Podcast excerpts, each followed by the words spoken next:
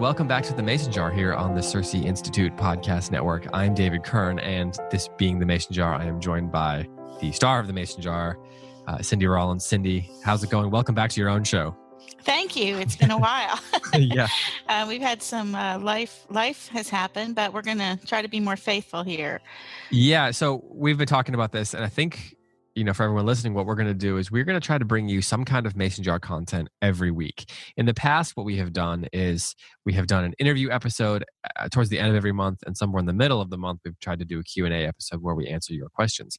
But we're going to try to get an episode out every week uh, where we discuss um, at least some piece of content related to uh, Charlotte Mason, to homeschooling, to being a mom, um, to classical education, something related to one of those topics. Um, and often they're going to be based on questions that you or I are receiving.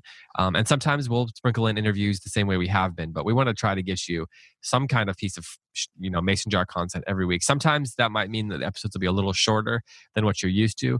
Um, and sometimes they'll be you know more consistent with what you've been getting in the past. But we figured um, this way it's a little bit more of a manageable approach to getting you to getting the listeners mason jar content every week. Um, so we'll see how it goes. We can't promise it'll be every single week. You know, holidays will come up, people's children will have events going on, or there'll be some some event that Cindy's speaking at, or I'm going to, or something that makes it a little bit difficult. But our goal is to do almost every week is to give you some kind of some kind of uh, mason jar charlotte mason themed content so that's the goal you think we can do it i think we can do it I think so. We'll see. We're, we're gonna we're gonna give it our best shot here. um, yeah, and quickly, um, we're gonna talk in a second about uh, poetry and poetry anthologies and sources of poems and some of your favorites, uh, your favorite resources for doing that. But before we dive all the way into that, I need to say a quick word from our friends over at the Institute for Excellence in Writing. Um, Andrew Pudewa is a good friend of both of ours, I think. And IEW provides teachers and teaching parents with methods and materials to aid them in training their students to become better listeners, speakers, readers, writers, and thinkers. To learn more about IEW and their lifetime 100% money back guarantee, head over to IEW.com slash start. And again, that's IEW.com slash start. IEW makes some great resources um, for students of all sorts of ages and stages in terms of um, in terms of the writing uh, the writing life, I suppose, the writing process. So if you are in the market for something like that, then you can um, head over to IEW.com slash start my uh my son just walked into the studio. What's up? Um, hey, welcome to the mason jar. what did you draw? Oh, thank you. Oh, it's a pen. Is it a is it like a fountain pen? oh, this is your business suit, son. It it's, sounds it like. Is, he actually, yeah, he came in. He's wearing. he came into the office with me today, and he's wearing a vest and a tie and a button-down shirt. So. Oh boy, and he's drawing fountain pens. Wow. Yeah, he's drawing fountain pens. It's. it's I have nice a fountain pen. Are you gonna sit in here with me? Okay, you gotta try not to be too loud. Okay. Here's here's like here's a pen. Well, he just draws pictures when he wants to show you what he wants. He wants a he wants a pen. He should. yeah, I guess so. I hadn't thought about that before, but uh, he was he's doing. Do you um do you guys do you know the Draw Write Now? Yeah, we used to use that. Yes, we did. He, he's been doing his Draw Write Now stuff. Awesome. Yeah. So, um, all right, let's talk poetry anthologies. Um, okay. We got a question from someone asking whether you have a favorite poetry anthology or source of poems. And this questioner had mentioned that she's got some great books of um, really short young children's poems, but she finds herself completely overwhelmed when she starts trying to look at books of longer poems or poems designed for older children. I think that's probably pretty common. Yeah, experience. yeah. Um, you did you find that it was easier to work through or discover anth- anthologies for younger um, yeah, I mean, there are a lot of anthologies for younger children. I mean, every really good, great illustrator almost has come out with, you know, lots of those really beautiful children's anthologies. Mm. And some of those go up, you know, can take you a little way through middle school. Uh, Tasha Tudor has some. I have, I have some great. You know, I always talk about the Childcraft um, um, poems of early childhood, um, volume one. I, um, I, I love that first if you know i know the question isn't about early childhood but um, right, right. that is that is one of my favorites so yeah there are a lot more there there's actually more poetry books for older children or older humans um, than there are for children. Than there are for children, but um, but the, we don't see them as much, and they're not in, in as um, um, prominent. I mean, if you mm. go real old, uh, the, the, the the primo poetry volume um, for English is, of course, the Oxford Book of English Verse, um, and that is the um, the edition you want to get on that is any edition that is edited by um, um, Arthur Quiller Couch. I'd like to say Couch, and that's how it's spelled, but um, apparently his name is Quiller Couch. or that's a mouthful. Yeah, or to make it simpler, just call him Q.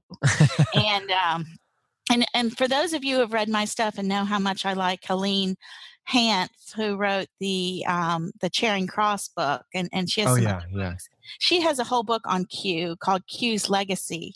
And, and so this is that's an anthology for for older though, right? Not, yeah, this is okay. an adult Oxford Book of English Verse. It's just the, the classic English literature book of poetry. Okay. So any if you start in the beginning, it's going to have poems from the early the earliest um, you know time period until by the end of the book. Now, this book I have is in the early 1900s because that's when Couch lived, Quiller Couch lived, and let's just go on and call him Q. So it ends at um, A. Housman, Francis Thompson. It doesn't have um, Blackmore. It doesn't go mm. on towards, um, you know, it, I don't even think it has any T.S. Eliot or anything like that. Okay. Okay. So, but you don't, you really want to stick with this version of that particular book to get a huge, if you want to get an overview of English literature poems that have gone uh, have been the staples of English literature um, up until uh, now. If my my other favorite anthology for, eh, which is really the one I use the most, is the classic Hundred Poems by oh, um, oh yeah the yeah. editor is William Harmon. I absolutely adore this book. It, it it takes all those poems out of the Oxford Book of English Verse that you this huge massive anthology, and it and it brings it down to the hundred most anthologized poems um, in English literature and it mm. starts with the very very early english uh, time period with sir sir patrick spens which is an awesome poem and mm. it ends with the um, pretty i'm trying to think it ends with a very sad poem on well, every anthology should end with a very sad. Poem. Yes, it should. It, that should just be a principle of anthology making. Well, how sad is this? It ends with D- Dylan Thomas a refusal to mourn the death by fire of a child in London. Mm. So doesn't get much sadder than that. no kidding. But so, um, yeah, so that's an excellent.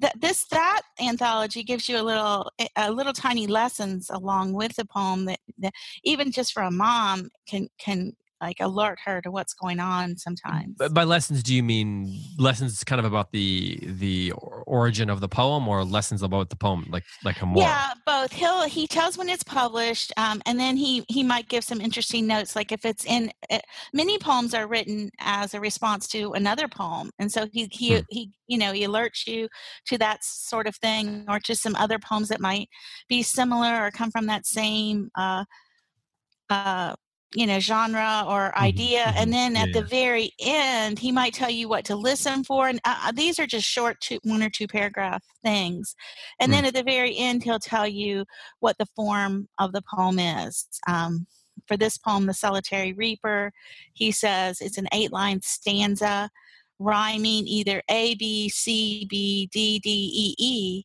or a b a b c c d d with um, um, tetrameter. I don't know how to say those words with the proper emphasis. And now that I think about it, but um, um you know, um, he gives you. I've heard various people say them in various ways, so I wouldn't worry too much about yeah, it. Yeah, yeah, yeah. So it's like Greek. You just, you know, hopefully you pronounce the right syllable. Uh, you know, give the emphasis on the right syllable. But, but anyway, yeah. it kind of alerts you to what's going on in the poem. I love the when he tells you what the form is because um, that can over time you start to see patterns, and and mm. that's very helpful. Mm. Okay, so I guess my follow up question then is, so you have these anthologies. You've gone on Amazon or found them at your used bookstore or wherever you got them. You've got them on your shelf. But now you've actually got to figure out what does that look like for how I use them with my kids. So your kids are probably past the, the early childhood poems and you know they're starting to read you know the Tennysons, the Longfellows, the Wordsworths, the Keats, the Yeats, the Dylan Thomases. And how did you go about actually employing those in your schooling? Were you letting them choose what they wanted to read, trying to kind of let them carve out the poetry, you know, their own taste? Um, you know, maybe out of a certain set of parameters that you've created, you've kind of curated, or are you you know these books are very long there's hundreds of poems so are you curating very specific ones were there how did you go about what was your strategy for using them i well, guess i with the classic 100 poems since it's only a 100 i would just read one poem a day out of that and discuss okay. it with okay. the, the, kids. So it's it's very um so in 100 days of school you and that might take you it may take you the whole school year because maybe someday you know you you had a dentist appointment or you know you just didn't have poetry that day. Um, but i would just read a poem a day out of something um, mm, yeah. some if you want you can go straight through a book like this. Um, uh, william harmon also has the classic 500 poems so if you wanted something a little more meaty um, there is uh, the book um, by laura berquist the harp and the laurel wreath. Yeah, that was going to be the one that I mentioned.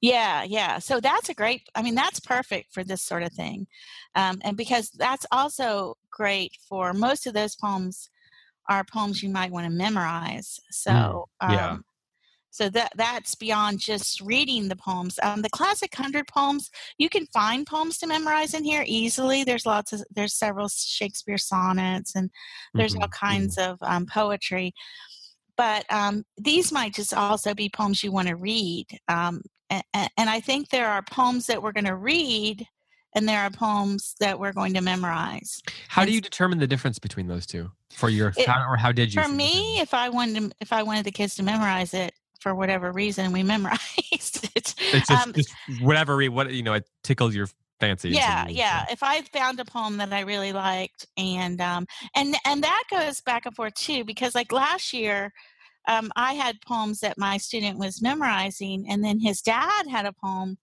that he had found that he wanted him to memorize. And so he really responded well to that. Oh, he hmm. really wanted to get that poem right for his dad. yeah, yeah, yeah.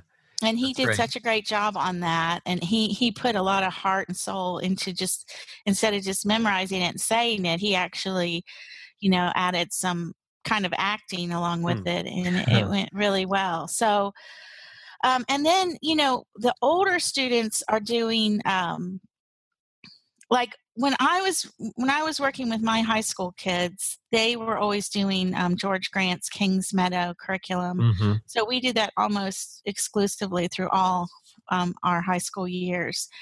And he always has a poem to be memorized each, say, three terms or every eight weeks, maybe. Maybe there's four terms um, and and usually those are some pretty um, difficult. He has some Milton and, and something. So for those, when I was using that, I would just do what he told me to do.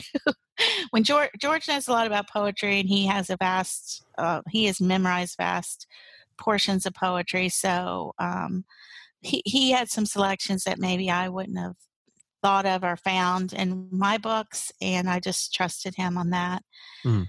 Uh, so, how many? So, okay, so I have two two questions, two follow up questions. One is you mentioned that you would, you know, say the the William Harmon collection, the Hundred Essential Poems, or I think that was what it was called.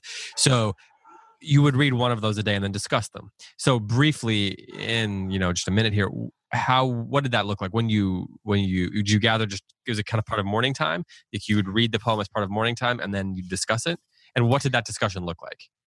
Yeah, I mean, sometimes it didn't look like anything. I would just read the poem. Yeah, um, yeah. and um, and I would just I just made sure that they were hearing some poem every day. Mm. Um, mm. hopefully, mm. we were always memorizing a poem also. Mm. So yeah, yeah. there there could be a possibility of three poems if you review an old poem that you've already memorized and you are reading the same poem every day for say three or four weeks because you're memorizing it and then you're also just reading a poem for the sheer you know joy of poetry um, and not your I, I didn't want to i didn't i tried not to um, kill that. I, that's one reason i liked the um, the classic 100 poems because i could read through the information and just pass that along or we could talk about the rhyme scheme or, or not. Um, if it had a really interesting rhyme scheme we could say what do you think you know that what what was that? Um, yeah. Um, yeah you know, the curfew tolls the knell of parting day, the lowing herd wind o- slowly o'er the lea, the ploughman homeward ploughs his weary, plods his weary way, and leaves the world to darkness and to me. Mm-hmm. Um, sometimes when you get to these, that's the elegy written in a country churchyard by Thomas Gray. Sometimes when you get to a poem like that, um, it's three or four pages long, and it takes quite a, a few minutes to read. Um, when you get to the end of that, um, that poem is so well written, nobody's really scratching their head wondering what in the world did he just say. um, everybody knows. That Ezra Pound. Yeah, no, the, yeah, that's right. Um, so, so, um, but if you get to something that's inexplicable, you can either read it again. Mm-hmm or you can talk about it if if you want to or you can just leave it mm-hmm. because yeah. the thing about it is when you when the brain grabs onto something inexplicable it begins to work hmm. and um, you can steal that work from the child and, and, and, every every inexplicable thing will not be inexplicable to every child because some of them aren't even listening while you're reading but but they're yeah, going I guess to you never know on. what they what they hear. Yeah, yeah, you don't know who's gonna. But but I know for a fact in my own mind, I will read a poem, and I maybe I don't even realize I don't understand it, and then mm. maybe like three weeks later, my brain tells me what that meant. Mm. Uh, you know, it comes back and says, "Oh yeah, I get that now." And you didn't even know that your brain was um, working on that um, but it did yeah. it was i mean i know that this happens so yeah i think one of the things that it's worth remembering is that all of our minds even when we're young kind of are searching for sort of a harmony right yes. so we hear something in great literature we see something in great art or whatever our minds are constantly trying to if, we're confused by it or it's creating some kind of disharmony we're trying to our, our minds are kind of naturally trying to harmonize what we've heard. And so it's kind of it's going to be at work um, and great works that have sort of harmony within them are great because they naturally allow us to sort of chew on chew on you know the right sorts of things. So after a while, even if we don't realize it, we're going to get something out of it. Um, and you know, and again, you never know what young kids are hearing and what it's meaning to them, and it might not mean anything for a long time, I suppose. Yeah. Did you yeah.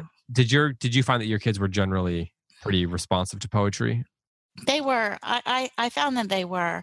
Some some of them were not, but for the most part, um, I found that they um, all of them grew up to be to find pleasure and meaning in poetry at least uh, you know i don't know how many to some degree yeah yeah i mean some of them my older two boys would write quite and my third son wrote poetry my fourth son um, they they wrote their own poetry and my one my one son nicholas wrote a beautiful poem and i cannot find it anywhere and mm. um, i'm really upset about that but um, yeah, that's the worst I know. I've looked on all these old computer files and just cannot find this poem. Hmm. And um, maybe he's hiding it from you. Yeah, he could be. He he probably is afraid that I'll you know share a, it on the air. Yeah, that's right. there she goes. Um, but he but but they they did relate well to poetry, and they never as manly as most of them are. All of them really. Um, I don't want anybody to go. Which of us is not manly? um, they're all manly. Um, they they all they never ever came across feeling that poetry was something you know feminine or mm, or, yeah, or yeah. silly or, or or not or not or shallow. Yeah, they saw some value in it. Yeah, yeah. I mean, they didn't all love Shakespeare. Early? They didn't all love Shakespeare. I love Shakespeare, and and hardly any of them just like Shakespeare at all. But um, they do love poetry Do you think that is that their appreciation for it is because you started young? Yeah, I think so. I think they heard um, so much poetry, and, and and I tried to. I mean, some of the some poetry that we we read did not um, reach you know great levels. Uh, I used that book of my grandmother's, which I've spoken of frequently, which was 101 famous poems. But there's some excellent poetry in that book. There's some you know just mediocre poetry in there but they related well to those poems and i think that really helped them. I mean we've talked about opportunity before by um, edward sill and um, when they got to stuff like that um, it felt i guess mainly to them at a young age that yeah this um, uh, the charge of the light brigade poem and... yes the charge of the light brigade. What boy doesn't like to memorize that? Or girl. What girl doesn't yeah. like to memorize that? Yeah and i you know um there's something about really good poetry too the way it's the way good poetry has structure and there's a form to it that even if you don't understand the line the practice of well the experience of hearing and the practice of memorizing um, those structures and forms like can bring harmony sort of by themselves even if they don't understand some deep concept that's buried in the poem. The language itself is still uh, meaningful and beautiful and can can be sort of harmonizing in and of itself and that's really valuable i think oh yeah just just the feel of it even if you don't even know what it's saying is often and that's where like you think of lewis carroll um, yeah, we, some of this doesn't make a bit of sense, you know. yeah. What Brillig of the whatever, uh, you know, it's just. But those those actually work their way into into your vocabulary so that you know when you're trying to say something that doesn't make any sense you might you might refer back to some of that nonsense verse and oh, it might yeah, um, yeah. actually embody some of the actual feelings you feel in your real life as you go mm. along and mm. i think poetry has a unique way of connect making connect teaching us teaching us how our brains make connections because basically all poetry is taking making a connection from one thing to another and mm. and and it's such a powerful tool um, Charlotte Mason says that all um, edu- you know education is the science of relations. Well, poetry in itself is uh, the science of relations. It's hmm. always relating one thing to another.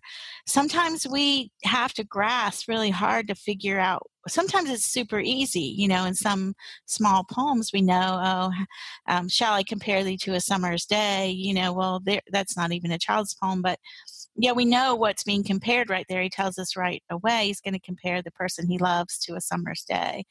Um, but then he makes all these comparisons that maybe we wouldn't make. He doesn't just say, you know, the the typical, oh, you know, your eyes or your lips or your, you know, he he he compares them to things that we don't maybe that are unexpected, and mm. so and so we grasp after that to try to figure out, well, you know what is he saying how is this how is this comparison um, working hmm. um, and and that and even even formally too is the, you know yeah. even each line is a comparison to another line or a or you know it, it only works because of its relationship to the previous line i mean even like blank verse right. that's what it's about right i mean the the point is the way the lines work together and create a whole.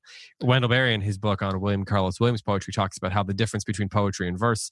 Um, I mean, between poetry or verse and um, prose is the new line. Like in theory, po- prose could just go on forever in one line, right? If it weren't for the limitations of the page. Yes. But yes. poetry, you're you're making a specific choice to start a new line, and and it's about the relationships between the lines and the sounds within the lines. So there's mm-hmm. the science of relations again, right there. Even just in the formal structural elements of poetry.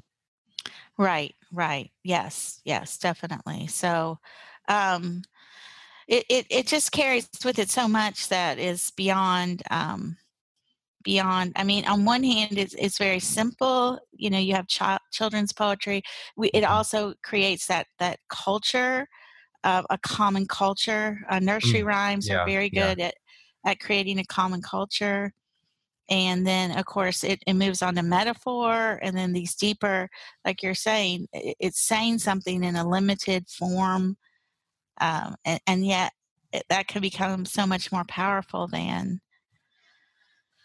than just the um, you know just to outright say something. Yeah, yeah, just a blanket statement. Okay, let's summarize here. Let's let's wrap this episode up here. Um, so some in terms of your favorite anthologies, we've you have mentioned um, the Oxford Oxford Book of English Verse, uh, edited by Sir Arthur Quiller Couch, and you said that that I looked on Amazon while we were talking, and it looks like there's a version that's like 1218 or something to 1918. So those 700 years of poetry, or 1250 to 1918. That one's available on Amazon. Yeah. Then the classic 100 poems, edited by William Harmon. Right. And then you also mentioned um, the harp and uh, the harp and laurel wreath uh, by Laura Berquist, which is a right. great. We actually carry that one in our store. Oh yeah, that's that. excellent.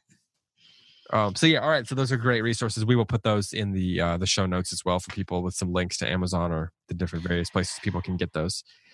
Um, I don't. I I recently talked about this. Just not not to interrupt. You're trying to close no, out the good. show here. carry, but, carry on.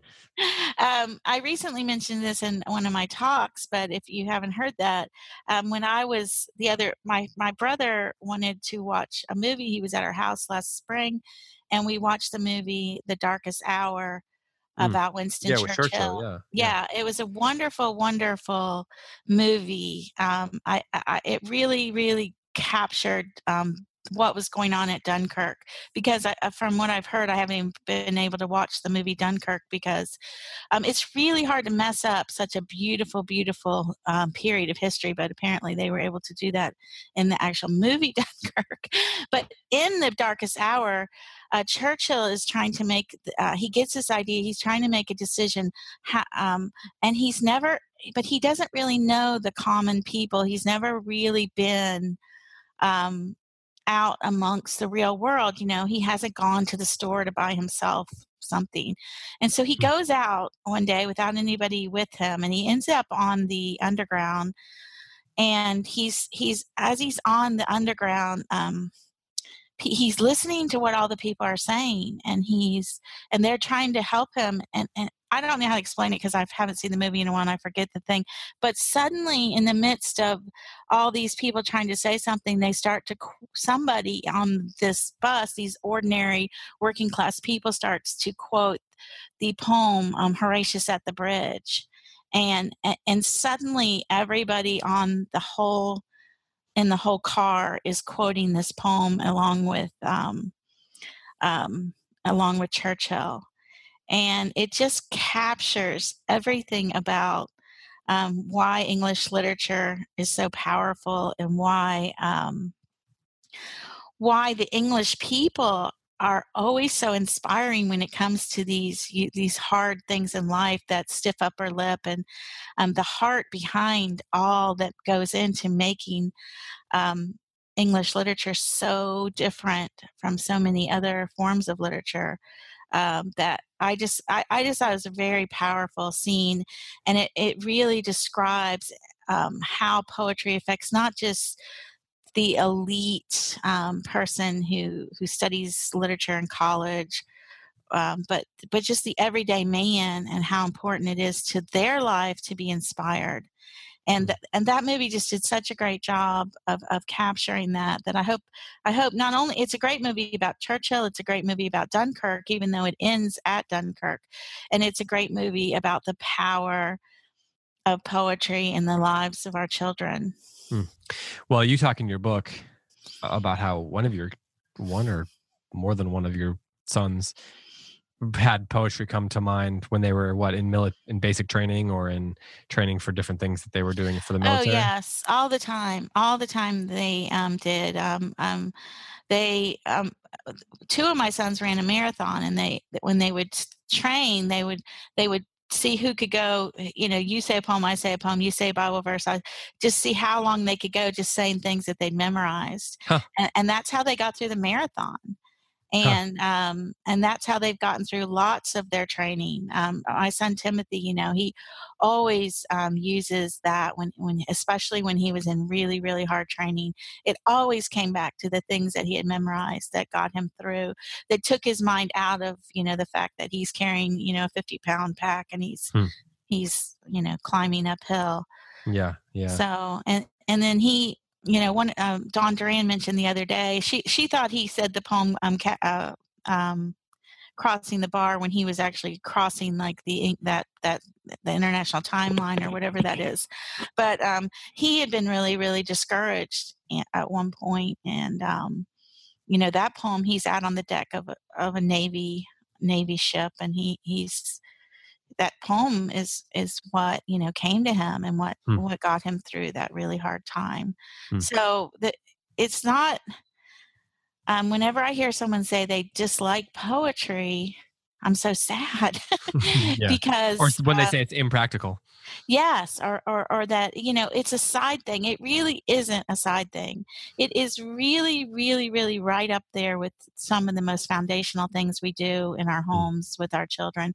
That really, besides Bible reading, it it has to be number two. mm. Besides the the, the, the um, in my mind. Um, mm so I would hey, even it's your put show. It, yeah, it's, and say whatever you my want. opinion. so so if you don't like poetry, um, it, it's just like someone who says they don't like Shakespeare. Well, I can tell you this: there's nothing wrong with Shakespeare. um, if you don't like poetry, just recognize it as a as a weakness in you and and a weakness that that you can overcome by by getting familiar with poetry and you don't have to start with lottie da poems that don't make any sense that you don't understand. It's all right to start with nursery rhymes, even as an adult, um, um, because that that's kind of like helping us to, to take baby steps towards understanding how uh, how wonderful and deep um, poetry is. But it also yeah. connects us like to the past. It also tells us what the people who came before us thought was important or how they viewed life and, and that's also a part of history uh, that is that is kind of in bed embedded in the in the in the dna of poetry. So there's so much more that you get out of it when you're studying history if you're studying the poetry at the same time of that period or at least reading the poetry of the same time um, you are going to you're going to feel things that you don't even realize about the time period and have a much greater understanding of who these people were um, if you do that hmm. so so don't underestimate the value or that you spend on um, the, of, of reading poetry and, and have spending time with poems because it, there's hardly anything else you can do that is going to be that that produce um, um, in, as important uh, um, uh, I don't know, I want to say knowledge than um, than poetry. Um, and you know, you mentioned people who maybe feel like they don't love it or don't know where to start. I think two great ways to to learn to like poetry are to experience poetry with young kids because when they memorize and love poetry, it opens the beauty of it up quite a bit. And then also that's you know to the but going back to the original question, that's the great thing about anthologies. If you don't know where to start, start with an anthology because yeah, they, yeah. they've taken hundreds of years of poems and curated them for us to to uh, to kind of start with. Okay, I, I'm I've got Jeremiah right here. Jeremiah, what is your favorite poem? Um, once there was a puffin. The puffin poem. Yeah. Can you say Can you say that? Yeah. Go ahead. Um, say. I need those. You need the headphones? Yeah. Okay. Hold on. He's a professional. yeah, I know. What am I thinking? Okay, say hi to Miss Miss Cindy. Hi. Can you say hello? Hi. I want to hear this poem. Once there was a puffin. Oh, once there was a puffin, just the shape of a muffin, and it lived on an island in a gray, in the bright blue sea. He, he ate little fishes that were most delicious, and he had them for supper and he had them for tea. But this poor little puffin, he couldn't play nothing. He had he had nobody to play with at all. So he sat on his island and cried for a while and he felt very lonely and felt very small. But along came the fishes, and they said, "After you wishes, they could have you could have us for playmates and, and instead of for tea." So they all played together in all sorts of weather, and and the puffin eats pancakes like you and like me. Why do you like that one? Because the pancake part. the pancake yes. Part? Well, thank you for reciting that for that us. That was excellent. Excellent. and I think he has the perfect answer. It took something really absurd and eh, and connected it to something he loved, pancakes. yes, that's true. And exactly. and and what all and right, all right. I love that. And I like pancakes too. She, she says she likes pancakes too. um, well, all right. Well, let's call that a day. Um, let's end with uh, let's end with a performance. Uh, Amen. Uh, okay. Well, thank you to IEW for sponsoring this uh, this show. They actually have some uh, poetry resources over at IEW. So if you're interested in some what they're what they're doing, go to iew.com/start. And thank you uh, to IEW for sponsoring. Thank you to everyone who is a Patreon supporter of the Mason Jar. Um, we have Cindy's um, Cindy's readings and commentary on Charlotte Mason's uh, books uh, going up there as bonus episodes. Those are shorter 5, 10, 15 minute uh, episodes. So you can uh, continue to check those out over there. And if you have not become a Patreon supporter of the Mason Jar, you can go to uh, uh, patreon.com slash Mason Jar. Uh, to learn more about that. All right, Cindy, thank you. This has been a great episode. Thanks for your uh, your thoughts and your um, your expertise on poetry. And we will be uh, back with another episode soon. Goodbye.